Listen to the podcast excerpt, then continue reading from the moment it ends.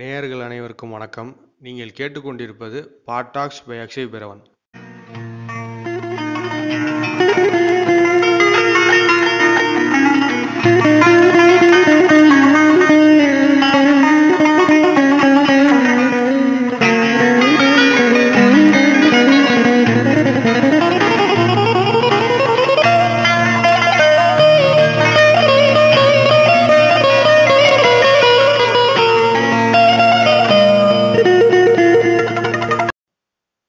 இன்று நான் பேசவிருக்கும் தலைப்பு இரண்டாயிரத்தி இருபதாம் ஆண்டு பற்றிய விமர்சனம் மனிதநேய பார்வையில். இந்த நாள் இந்த வருஷத்தோட கடைசி நாள். நம்ம எல்லாருமே வருஷ கடைசி நாளில் குறைகளை சொல்லிக்கிட்டே தான் இருப்போம். இந்த வருஷம் வந்து எனக்கு பிரயோஜனமாக இல்லை, பயனுள்ள விஷயங்கள் எதையுமே நான் செய்யலை, வருத்தங்கள் இருந்தது, சோகங்கள் இருந்ததுன்னு. இந்த வருடத்தில் நம்ம எல்லாரும் உயிரோடு இருக்கிறோம், தொற்றுலேருந்து தப்பிச்சு இருக்கிறோம் அப்படிங்கிறதே ஒரு பெரிய சாதனை தான். அதை நம்ம ஞாபகம் வச்சுக்கணும். நம்ம எல்லாருமே கடமையை தவறாமல் வாழ்ந்து கொண்டு இருக்கிறோம்னா அதற்கான அர்த்தம் உண்டு அப்படிங்கிறதையும் நான் உணர்த்த விரும்புகிறேன். எனவே இந்த வலையொலியை முழுமையாக கேளுங்க, கேட்டுட்டு உங்கள் கருத்துக்களை பதிவு செய்யுங்கள்.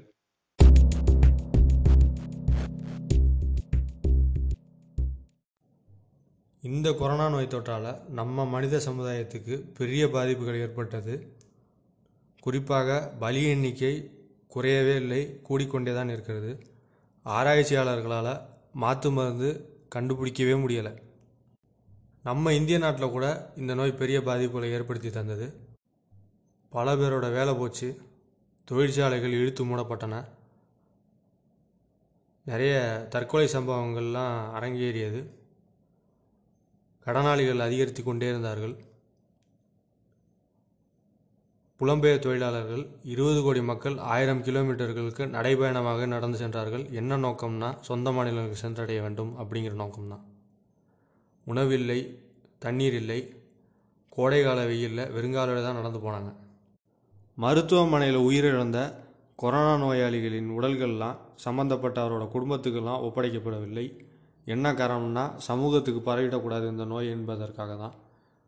ஆனால் பிரச்சனை என்னென்னா, மருத்துவ நிர்வாகம் பொறுப்பேற்று இறுதி சடங்கு செய்தாலும் தக்க மரியாதையின்றி தான் செய்தது. இவைகள் தான் நம்ம இரண்டாயிரத்தி இருபதாம் ஆண்டில் நடந்த துன்பங்களும் தீமைகளும். நன்மைகள் பற்றி பேசணும்னா, முதலாவதாக ஈரான் நாட்டில் ஷிரீன் ரௌஹானி என்கிற பெண் மருத்துவர் ஓய்வு இல்லாமல் தன்னால் முடிந்த கொரோனா நோயாளிகளை குணப்படுத்தி கொண்டே வருகிறார். தொடர்ந்து உறக்கமே இல்லாமல் பணி செஞ்சதால் அந்த அம்மையாரோட உடல் பலவீனமடைகிறது. பிற மருத்துவர்களெல்லாம் இந்த அம்மையாருக்கு சிகிச்சை அளித்துமே சிகிச்சை பலனின்றி உயிரிழக்கிறார். இந்த அம்மையாரை போல் உலகத்தில் நிறைய மருத்துவர்கள் தன்னலம் கருதாமல் அவருடைய தொண்டை சிறப்பாக ஆற்றி மனித உயிர்களை காப்பாற்றியிருக்கிறார்கள். இவர்களுக்கு என்றுமே நம்ம மனித சமுதாயம் கடமைப்பட்டிருக்கிறது. இவர்கள் உயிரோடு இல்லை என்றாலும் பல உயிர்கள் இவர்களால் வாழ்ந்து கொண்டிருக்கிறது. சில நல்ல நெஞ்சம் கொண்ட வீட்டு உரிமையாளர்கள்லாம் குடியிருப்பு வாசிகளிடம் வாடகை பணம் கேட்கவில்லை. என்ன காரணம்னா யார் கையிலையுமே காசு இல்லைங்கிறதுனால தான். அதே போல் பேச்சுலர்களுக்கெல்லாம் மூணு வேளை சாப்பாடு கொடுத்து உதவி இருக்கிறாங்க. வெளிமாநிலத்தை சேர்ந்த குடியிருப்பு வாசிகளுக்கெல்லாம் மூணு வேளை சாப்பாடும் அதே போல் அரிசி, பருப்பு, கேஸ் போன்ற அடிப்படை வசதிகள்லாம் செஞ்சு தந்திருக்காங்க. வேற்றுமையை ஒற்றுமையாக்கி இருக்கிறது. அதே போல் நம்ம எல்லாருமே மனிதர்கள் தான் அப்படிங்கிறத உணர வச்சிருக்கிறது இந்த பொது முடக்க காலம். எனக்கு மகிழ்ச்சியை தந்த ஒரு தருணம், என்னுடைய நண்பர், அவர் வந்து ஒரு கட்டுமான பொறியாளர், பொங்கல் அன்னைக்கு கூட விடுமுறை இல்லாமல் கட்டுமான தளத்தில் வேலை பார்த்து வராரு. அவருடைய குழந்தைகள் அன்னைக்கு அவரை அலைபேசியில் அழைத்து நீங்கள் ஏன்பா வீட்டுக்கு வரலன்னு கூட கேள்வி கேட்டாங்க. ஆனால் இந்த பொது முடக்க காலத்தில் அந்த குறையை நிவர்த்தி செய்திருக்கிறது. சந்தோஷமாக எல்லா நாட்களையும் பொழுதை கழித்து இருக்கிறார்கள். பண்டிகை காலமாகட்டும், அதே போல் விளையாடுவது, எல்லா மகிழ்ச்சி தரக்கூடிய தருணங்களெல்லாம் நடைபெற்றிருக்கிறது. அதை வாட்ஸ்அப்பில் கூட ஃபோட்டோவாக எடுத்து ஸ்டேட்டஸில் போட்டிருக்கிறது. இதெல்லாம் பார்க்கும்போது எனக்கு ரொம்ப சந்தோஷமாக இருந்தது.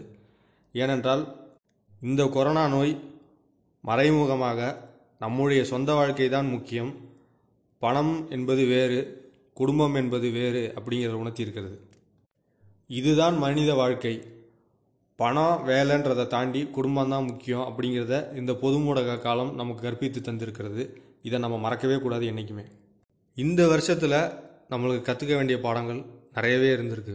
இனி வரக்கூடிய வருஷங்களில் இந்த பாடங்களை வச்சு தான் நம்ம வாழ போகிறோம். தவறுகள் எதுவுமே செய்யக்கூடாது இனி வரக்கூடிய காலங்கள் ஏது.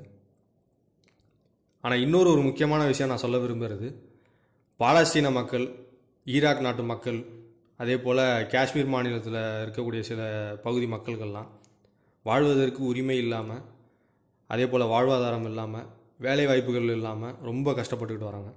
அவங்கள பற்றி நம்ம சிந்திச்சு பார்க்கணும். வாழ்க்கையோட யதார்த்தத்தை தெரிஞ்சுக்கணுன்னா நம்ம நல்லதை மட்டுமே பேசிட்டு கெட்டதை மறைச்சிட்டு போகிறதுக்கு இல்லை. வாழ்க்கைன்னா என்னன்ற முழு அர்த்தத்தை கஷ்டப்படுறவங்கள்ட்ட தான் தெரிஞ்சுக்க முடியும். நான் இது வரைக்கும் அப்படி தான் கற்றுக்கிட்டு வந்திருக்கேன். என்னுடைய அனுபவத்தை தான் நான் உங்கள்கிட்ட சொல்கிறேன். ஏன்னா இது ஒரு பர்சனல் சேனல்.